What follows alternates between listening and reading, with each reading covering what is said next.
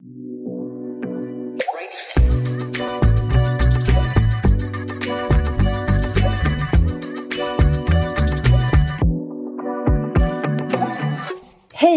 och välkommen till Break It Live. Vi sänder från Dobb Studio på Birger i Stockholm. Programmet sponsras av Nordea och Almin Väst. Katarina Andersson heter jag. Och här hörni kommer veckans rubriker. Klarnas historiska bokslut släpptes i morse. Vår egen Olle Aronsson gör en analys om läget. Jättarna satsar miljarder på grön industri. Varför då? Varför händer det just nu? Investerarna och männens överskattande självförtroende. Det här blir ju spännande. Ja, där har ni våra rubriker den här veckan. Och med mig här i studion så har jag Tobias Blixt, Breakit-reporter. Tjenare Tobias! Hej Katarina! Vi eh, ska ju prata lite först nu då om veckans spännande nyheter. Just idag nämligen så släppte ju Klarna, betaljätten, sitt bokslut. Och med oss för att snacka om det så har vi vår egen Olle Aronsson. Tjena Olle! Tjena! Du kallade det här bokslutet som kom nu, för första gången någonsin så var intäkterna precis över 10 miljarder kronor. Och du kallar det här för ett historiskt bokslut. Varför då? Det är väl egentligen bara för att de passerar den här drömgränsen 10 miljarder. Eh, man påminns ju om hur oerhört mycket större Klarna är än nästan alla andra fintechbolag i Europa. 10 miljarder är ju supermycket verkligen. De börjar bli en, en riktigt stor spelare nu. Så mm. det är mer historiskt sett att de, de passerar en drömgräns. Är det någonting som de har siktat på, på länge då, som du har skrivit om tidigare, att det där är drömgränsen? Nej, det är lite kul. Jag fick själv bilden av att det var lite en drömgräns för dem. För det var verkligen det var typ så här en miljon eller hundratusen över 10 miljarder. Så man börjar nästan misstänka att de tyckte att det hamnade på nästan 10 miljarder så flyttade de över lite i bokföringen för att det skulle hamna rätt.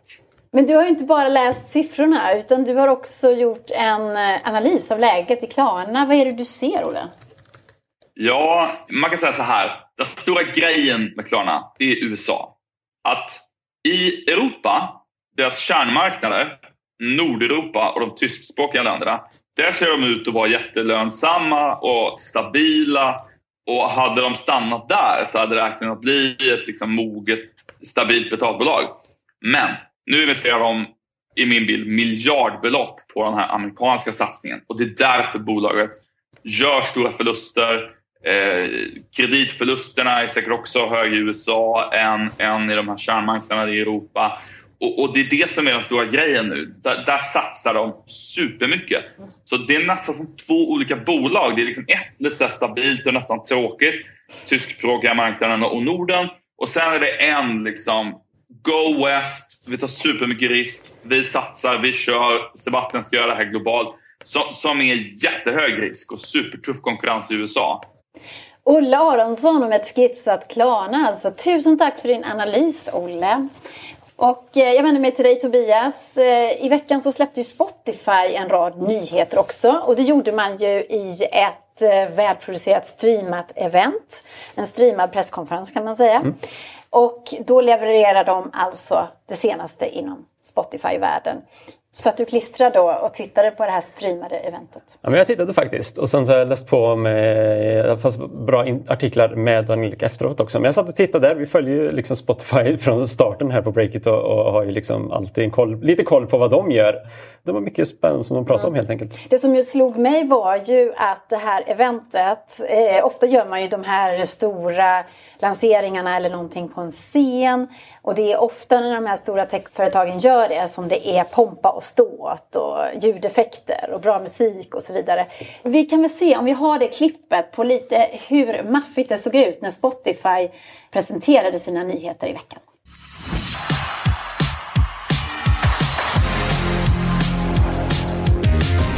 Spotify just made another new major move. I hope you'll join me. Really about expanding our mission from just being about music to being about... Där ungefär såg det ut då. Ganska maffigt, eller hur? Och med oss så har vi nu Jon Mauno Pettersson som är vår egen Spotify-expert kan man säga på Breakit. Vad tycker du var de viktigaste nyheterna som de lyfte under det här eventet i måndags? Ja, men de släppte ju ganska många olika nyheter av olika karaktär. Dels gick de ut med att de ska lansera i 80 nya länder, vilket är en väldigt massiv expansion. Uh, sen gick de ut med ett gäng nyheter kopplade till sina poddar, både nya exklusiva samarbeten men också nya annonsverktyg, eh, hur man ska kunna tjäna pengar på poddar och sådär. De två stora sakerna som kanske inte var nyheter riktigt men som ändå var liksom, som jag tyckte var intressant, det är att man pratar väldigt mycket om liksom innehåll istället för musik. Det var väldigt tydligt att Daniel Ek ville göra tydligt att det är, nu är det innehåll som gäller på Spotify och det kan handla om alltså poddar och liksom ljud i stort, inte bara musik. Det var det ena. Och det andra var också att Daniel Ek pratade väldigt mycket om att det här bara är början. Att det, liksom, det finns mm. fortsatt mycket tillväxt kvar i Spotify.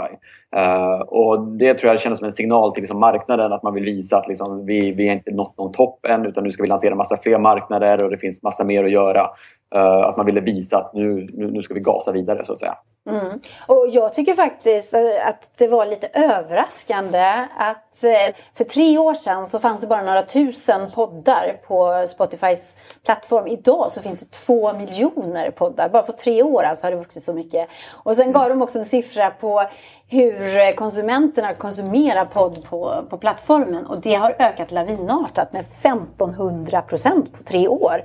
Tycker jag mm. också var spännande. Just det här också att man fortsätter göra deals. Eh, dels med Barack och Michelle Obama, gör en exklusiv podcast hos Spotify.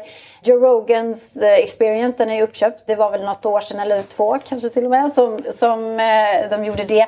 Det senaste tillskottet i den här poddfamiljen är ju prins eh, Harry och Meghan Mikael som också ska göra podd. Så det är ju inget tvivel om att de, att de satsar på det här med podd. Men någonting som jag tyckte var spännande Jon, det var ju att vi har ju pratat tidigare om Clubhouse, både här i podden, skrivit mycket om det på Breakit. Clubhouse är ju eh, en app som har gett live-ljudet ett extremt uppsving. Och under hela det här välproducerade eventet så sa man ju inte ett knyst om Nej. Clubhouse. Hur reagerar du på det?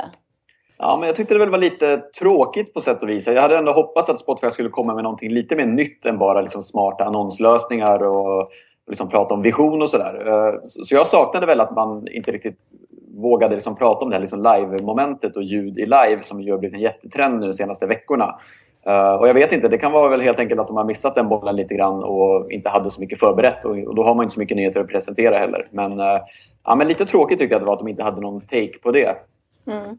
Men det har ju spekulerats i om det skulle vara en smart affär för Spotify att köpa Clubhouse eller en Clubhouse-liknande app. Vad tror du om de spekulationerna? Borde Spotify göra det? Ja, alltså både och tror jag. Jag tror det finns ändå ett värde i just liksom live-formatet. Spotify gillar ju mycket det on demand, att man ska liksom lyssna när man vill lyssna själv snarare än liksom radio. Men samtidigt ser man ju att det finns ju något kittlande med att titta på live och det har man ju märkt på Clubhouse att folk vill ju lyssna när olika personer pratar. Så jag tror absolut att det hade passat in i Spotifys bild om att vara liksom den dominerande spelaren på ljud. Uh, om inte annat, liksom att livepoddar och så skulle kunna vara ett första steg om inte man vill ha liksom hela Clubhouse-upplevelsen som är något lite annorlunda än det är något annat, lite grann annorlunda sådär. Men uh, ja, vi får väl se om det blir något uppköp eller om de startar någon kopia eller, uh, eller om det inte blir någonting alls. Det är svårt mm. att säga. Men, mm.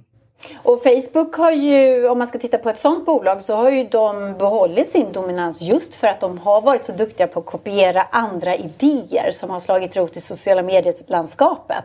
Så kanske skulle Spotify också göra det.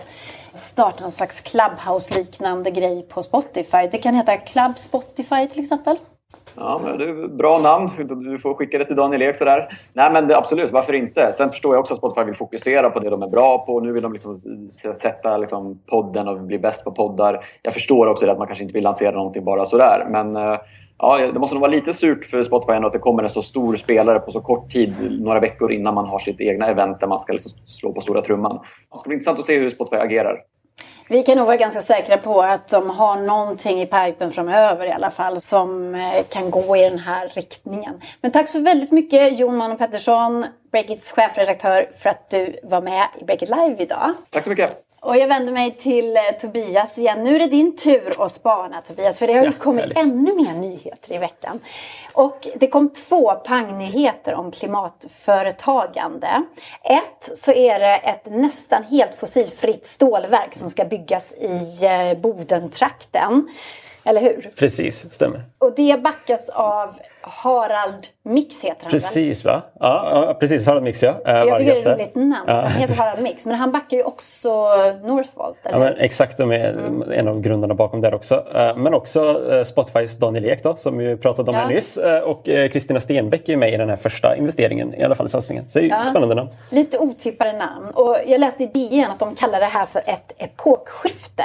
Och menar att nu först så är det de krassa kapitalisterna som vill satsa i grön industri. Det här ska ju skapa 1500 jobb där uppe i Boden också. Ja, det, det är en del jobb.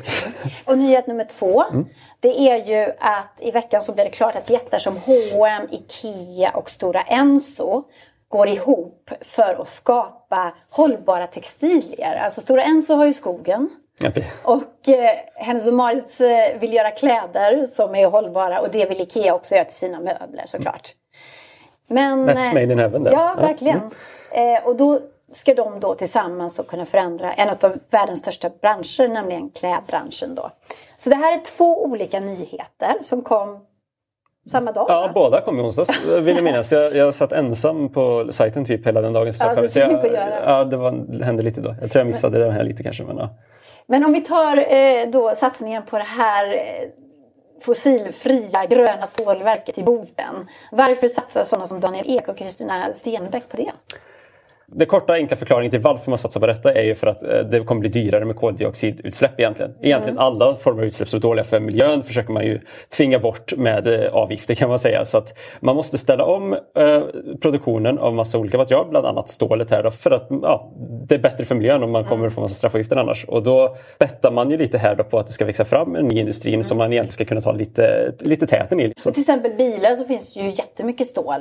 Så att eh, alltså bilindustrin har väl fått så rabatt på de här utsläppsrätterna tidigare. Och nu så kommer de att försvinna och då kommer varje bil att bli mycket dyrare om inte Stål, stål, stålkostnaderna kommer ju gå upp för att producera annars. Ja. Så att, eh, absolut, så därför måste jag ställa om. Och, och Mix här med Harald Mix med Vargas är ju även inne i, i Northvolt med batterier och där. Så det är mycket bil, man kan ju verkligen dra bilkopplingar här verkligen. H2 Green Steel heter det här bolaget som då står bakom den här idén. Men det finns ju faktiskt ett bolag som redan tidigare har sagt att de ska, ska satsa på det här hybrid. Och då är det de där jättarna som LKAB, SSAB, Vattenfall också.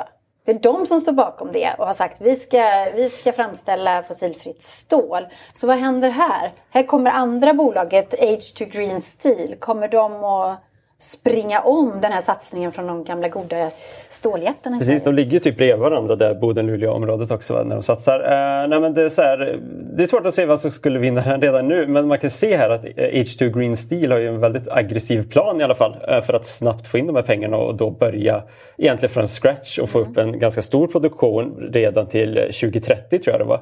Medan eh, SSAB-satsningen då, de vill väl ha majoriteten av sin produktion i alla fall, eller en stor del av dem ställd till 20 var det 2045? Ja, kanske, det är 15 år emellan. Ja, det, det, är liksom, så att man kommer verkligen in och sätter press på de här nu lite från ett ganska oväntat håll ändå, vilket ja. är väldigt intressant.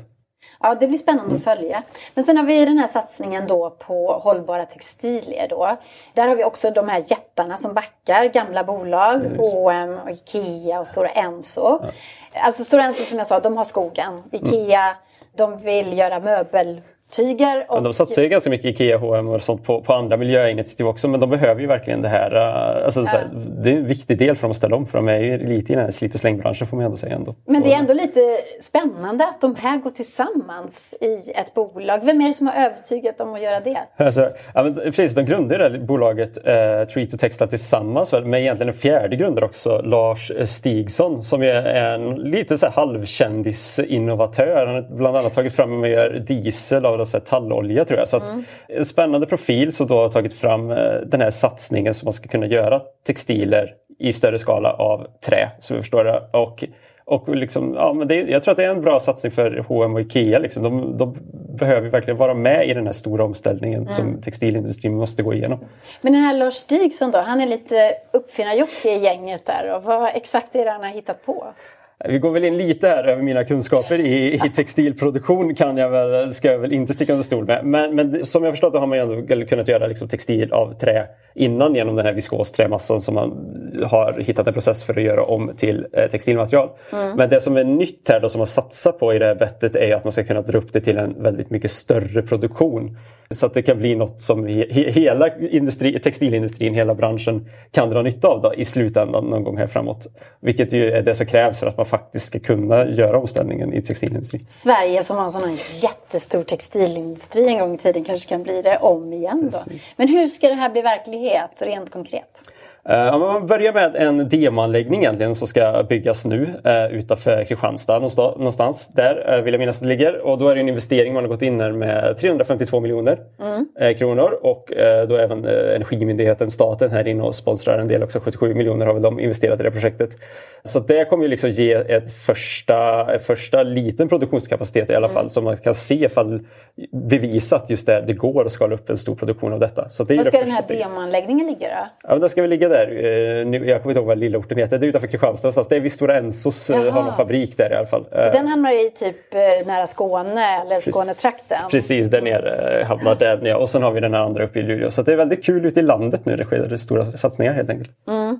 Självklar fråga kanske, men kan du inte ändå säga varför är det så himla viktigt för IKEA och H&M att vara med och ta fram hållbara textilier? Ja, men det, det, är ju viktigt att göra det här skiftet för att textilindustrin är, det är en jättesmutsig industri. Det har man liksom kommit fram till gång på gång på gång att man måste göra den här omställningen. Jag trodde det var väl senast för något år sedan som FNs miljöorgan kom med den här rapporten som visar att det står för mer utsläpp än flyg och sjötransport tillsammans bland annat. Och det innehåller ofta mycket kemikalier och sånt också. Det går åt mycket vatten, det går åt mycket kemikalier. Det, det är liksom mycket smutsigt i den här industrin som man måste hitta ett alternativ eh, till och då menar man i den här satsningen då att all, allt detta kommer att krävas mycket mindre av framförallt och energi också. Alltså två jättesatsningar presenterade den här veckan. Jättesatsningar i gamla industrier som textilier och stål då. Och det är helt nya innovationer, det är lite otippade namn. Sammantaget, vad betyder det här Tobias? Men jag tror att det betyder jättemycket i det långa loppet. Nu ligger allt detta några år framöver. Då. Det är inga så här imorgonsatsningar. Men det är jättekul först och främst att det sker i Sverige. Alltså de här två nyheterna kommer lite på samma dag och det är två jättebiljardsatsningar i stora industrier som mm. man ska verkligen göra om och göra gröna alternativ av. Och att då Sverige liksom kan vara med lite och försöka i alla fall gå i täten. Det sker ju andra satsningar runt om i världen också men det är ändå stora satsningar i Sverige som vill gå i täten i den här omställningen och det i sig är väldigt spännande att, att Sverige kanske kan vara med och bli världsledande igen i två nya basindustrier eventuellt. Liksom. Och sen då såklart att äh, vi skriver mycket Stureplansentreprenörerna eh, äh, och det som händer i Stockholm och sånt här. Jag tycker det är väldigt kul att det här, det, när det blir så här stor industrigrejer då händer det mycket ute i landet också. Så det finns jättemycket mm, spännande. Kul. Mm. Tusen tack Tobias för att du kom hit och berättade och spanade. Och eh, nu så ska vi gå vidare i programmet. Vi ska prata om entreprenörer på ett sätt som vi kanske inte är riktigt vana att prata om entreprenörer på. Det handlar nämligen om entreprenörers privatekonomi.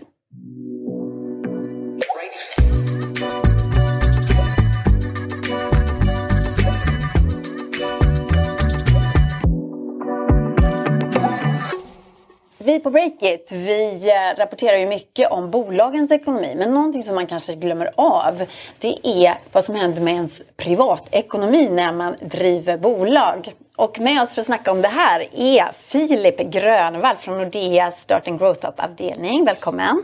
Tack så mycket! Och vi har också superentreprenören Stefan Ytterbom. Hej! Du är känd från bland annat POC och Kate, ja. bolagen. Mm. Hörni, eh, av ren nyfikenhet. Hur träffades ni två?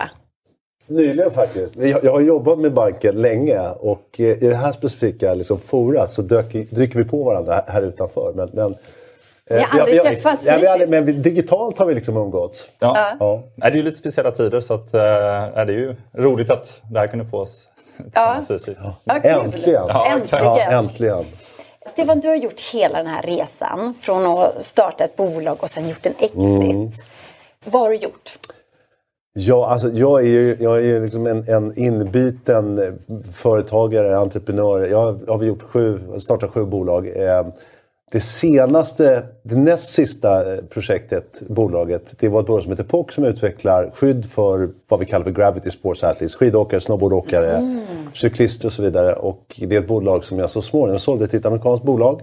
Så då blev det en exit. Eh, och sen så driver jag sedan fyra år tillbaka ett bolag som heter Cake som utvecklar eh, elektriska motorcyklar. Du ger inte. Du vill bara fortsätta och fortsätta Ja, och det är så här, vad, vad är det man håller på med egentligen? Det är inte så att jag... Jag start, skulle här, aldrig starta ett bolag för att göra en exit. Utan så här, play your cards well, eh, så finns det en chans att någonstans, någon gång, finns det någon som tycker att det där är intressant att förvärva eller vad det nu kan vara. Eh, och då är det liksom en, en möjlig liksom, utväg. Men det handlar ju om en annan drivkraft, om att göra grejer, om att vilja liksom, bidra till, i mitt fall, nytta och innovation och förbättringar. Och då kan, kan man inte låta bli. Mm. Men när du eh, började med POC då. Mm. Så undrar jag, hur var det ställt med din egen ekonomi? Din Ja, egen alltså jag, jag, nu börjar jag liksom bli rätt senior. Så att jag, när jag startade POC, då hade jag nog... eh, Innan det så drev jag ett eh, designbolag som hette Ytterborna Fuentes. Som var ganska framgång, framgångsrikt. Det var inte så att jag hade...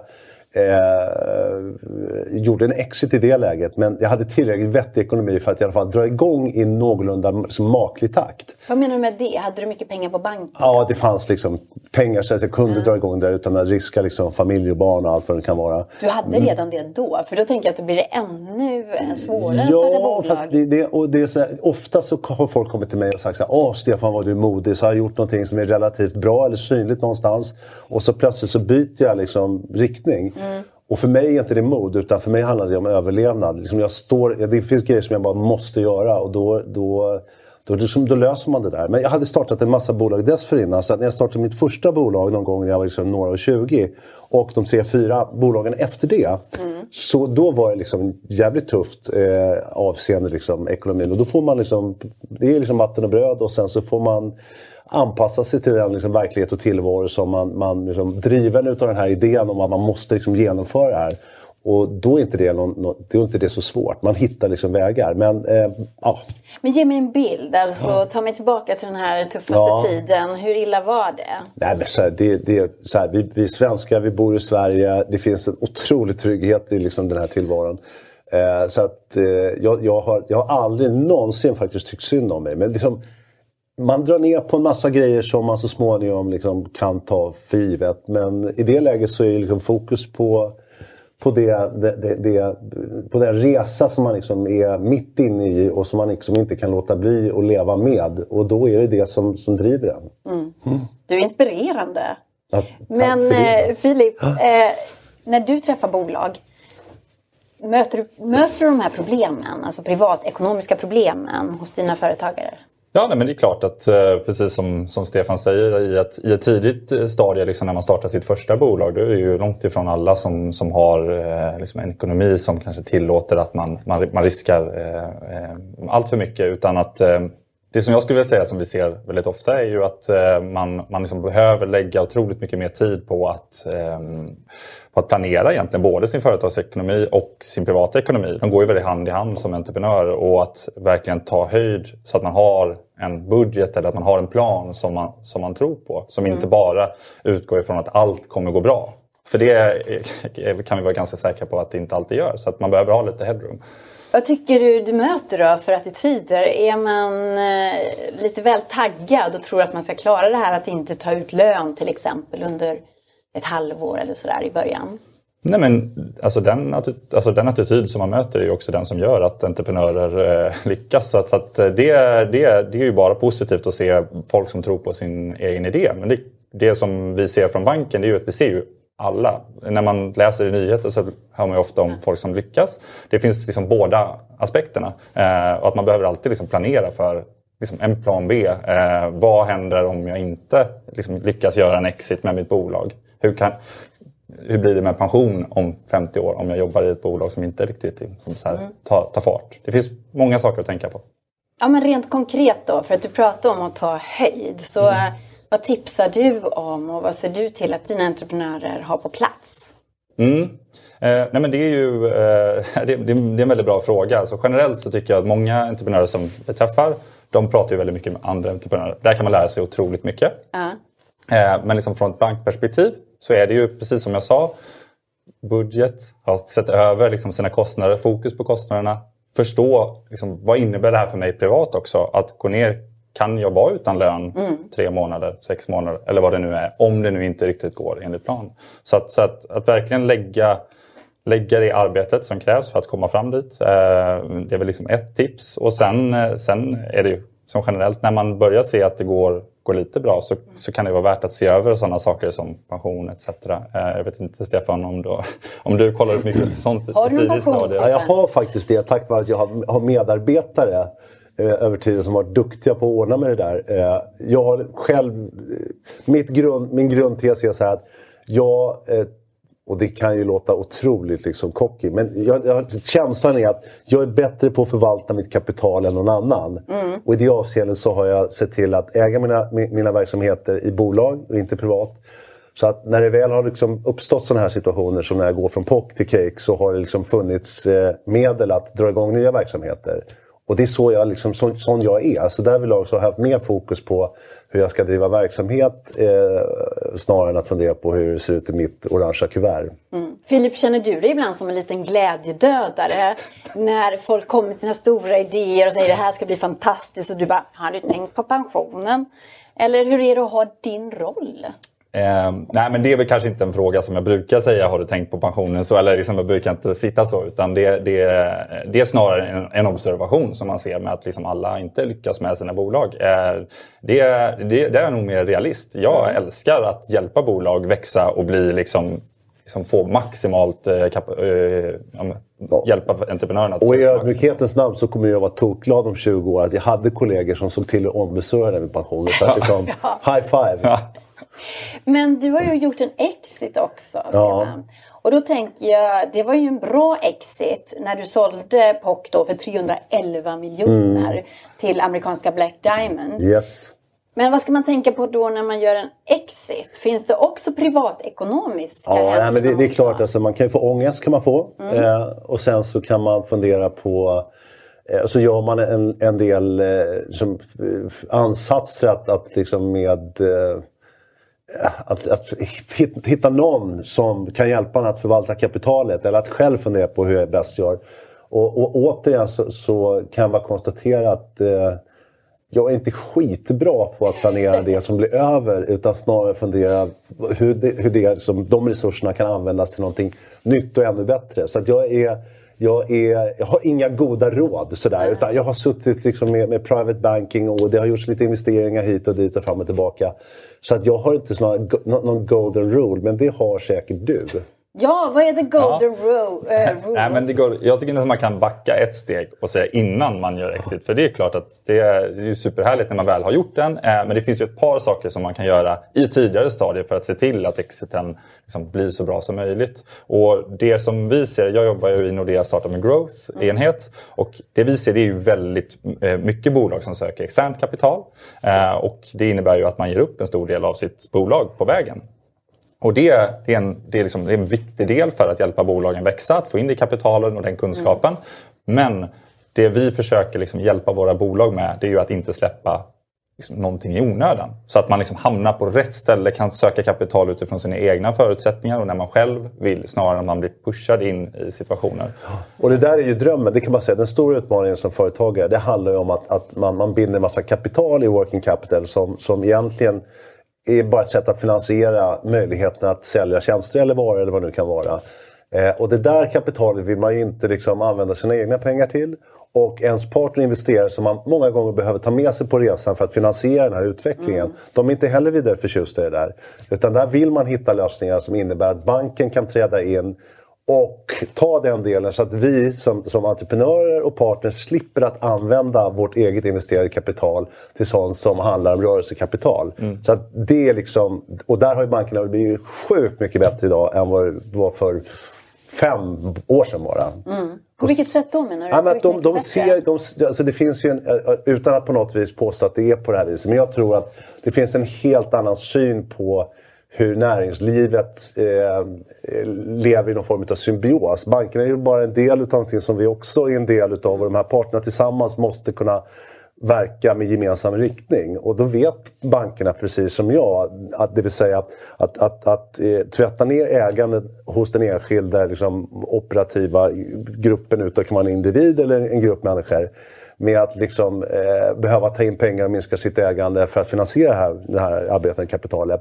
Det är liksom det, det, det är det värsta besväret man kan ha med sig. Och då, det har banken förstått och de kan också stötta och ge den här organismen, eh, entreprenören eller gruppen den kraft som krävs att fortsätta att utveckla bolaget ännu bättre, ännu snabbare. Så att, eh, high five till bankerna igen. Men eh, om man då behöver bankens hjälp, eh, Filip, vad gör man då i just ert fall på Nordea?